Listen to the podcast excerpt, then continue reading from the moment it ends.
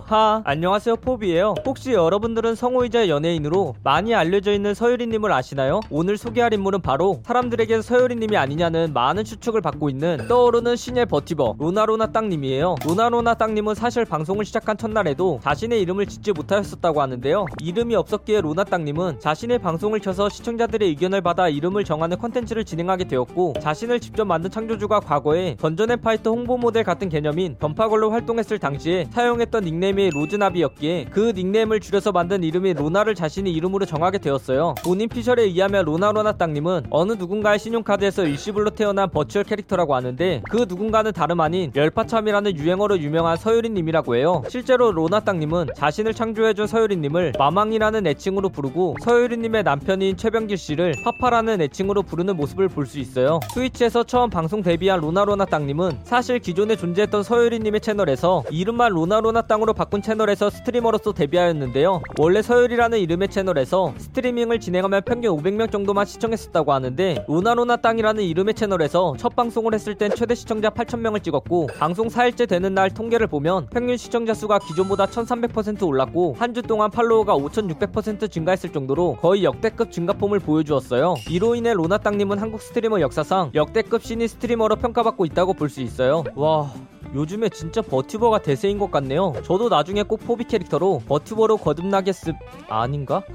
로나로나 땅님은 방송의 주 컨텐츠로 토크 방송이라고 할 수 있는 Just Chatting과 리그 오브 레전드, 모여봐요 동물의 숲, 점프킹, 폴가이즈 등 각종 종합 게임을 진행하고 있는데요. 생방송에서 게임 방송을 자주 하기도 하고 유튜브 영상을 보면 절반은 게임 플레이 영상이기에 종합 게임 스트리머 아니냐고 생각할 수 있지만 로나 땅님은 과거 방송 중 저는 종합 게임 스트리머가 아니에요. 라고 수차례 강조한 바가 있기 때문에 그런 건 아닌 걸로 생각하면 될 것 같아요. 버추얼 유튜버라고 하면 자신만의 버추얼 캐릭터가 있어야 하는데 버추얼 유튜버를 하기 위해서는 꽤나 돈이 많이 드는 편이기도 하고 로나로나 땅님은 그냥 취미생활로 즐길 생각이었기에 캐릭터를 새로 제작하지 않고 VR챗 부스라는 사이트에서 판매되고 있는 유료 캐릭터인 이오를 구매하여 간단하게 사용했다고 해요. 앞서 언급했던 버추얼 유튜버가 되기 위해서는 꽤나 돈이 많이 드는데 대표적으로 필요한 준비물은 사용자를 인식하기 위한 트래킹 장비들을 사야 하는데 이 장비들은 싸게 사면 몇십만 원에 살 수 있겠지만 꽤 괜찮은 걸로 살려고 한다면 몇백만 원이 소모되고 버추얼 캐릭터도 판매되고 있는 캐릭터를 사용하면 10만 원을 넘지 않는 가격에 이용할 수 있겠지만 자신만의 버추얼 캐릭터를 제작하고 싶다고 한다면 모델링하고 저작권을 부여받는 데만 몇백만 원이 소모될 수 있다고 알려져 있어요. 로나로나 땅님도 처음엔 간단하게 판매되고 있는 유료 캐릭터인 이오를 사용하여 활동하였었다고 앞서 말씀드렸지만 로나로나 땅으로 방송을 시작하고 나서 생각보다 훨씬 반응이 좋았기 때문에 외주를 맡겨서 자신만의 캐릭터를 만들자고 생각했다고 해요. 기존에 사용했던 캐릭터인 이오를 제작한 제작자 진권님과 캐릭터 디자인과 모델링 독점 사용권 계약을 하며 자신만의 캐릭터를 제작하려고 하였었는데요. 그냥 그렇게 새로운 캐릭터를 만들어 버린다면 사람들이 알아보지 못하고 성형했냐는 논란이 생길 수 있기 때문에 얼굴과 같은 기존 캐릭터의 기존 베이스는 유지한 채로 헤어와 의상, 디테일적인 액세서리 정도만 바꾸게 되었고 지금의 로나로나 땅 캐릭터가 만들어지게 되었다고 해요. 로나로나 땅님은 자신의 팬덤 이름을 정하기 위해서 fan name 정하기 투표를 방송에서 진행하였었는데 이때 로나단, 땅땅단, 요르파단, 로켓단 등의 아이디어가 나왔지만 결국 투표수 과반수로 창조주인 서유리님의 대표적인 유행어인 열파참을 변형하여 만든 요르파단이 선정되게 되었어요. 평소 지구 최강의 아이돌이 되고 싶다라는 목표를 가지고 활동하는 로나로나 땅님은 최근 음원 발표를 예고하며 자신만의 주제곡 1분 미리 듣기를 유튜브에 업로드하기도 하였었는데요. 실제 정식 음원 출시 예정일은 아직 나오지 않았지만 아마 내년 1월 이후로 예상되고 있는 상황이에요. 로나로나 땅님은 꽤나 유명해지게 되자 DC 인사이드에서 로나로나 땅만의 갤러리가 만들어지게 되는데 이 갤러리엔 특이하게도 갤러리 주인인 로나 땅님을 칭찬하거나 단순한 자료 공유 하는 사람들만 있는 것이 아니라 로나 땅님이 방송에서 실수했을 때 그 실수들을 박제하는 글이 꽤나 많아서 로나 땅님은 로나로나 땅 갤러리를 국내 나쁜 갤러리라고 칭한다고 해요. 로나로나 땅님은 성격 유형 검사인 MBTI 검사 결과로 ENFP 즉 재기발랄한 활동가 유형이 나왔다고 하는데요. 이 유형은 세계 인구 중에서 10.8%에 해당하는 유형으로 자유로운 사고를 소유하고 있고 매력적이며 독립적인 성격을 가지고 있다 라는 특징을 가지고 있는 것으로 알려져 있어요. 이 유형에 해당하는 유명인으로는 스트리머 공룡님, 유튜버 복염님, 스트리머 악 원님 등이 있다고 하네요.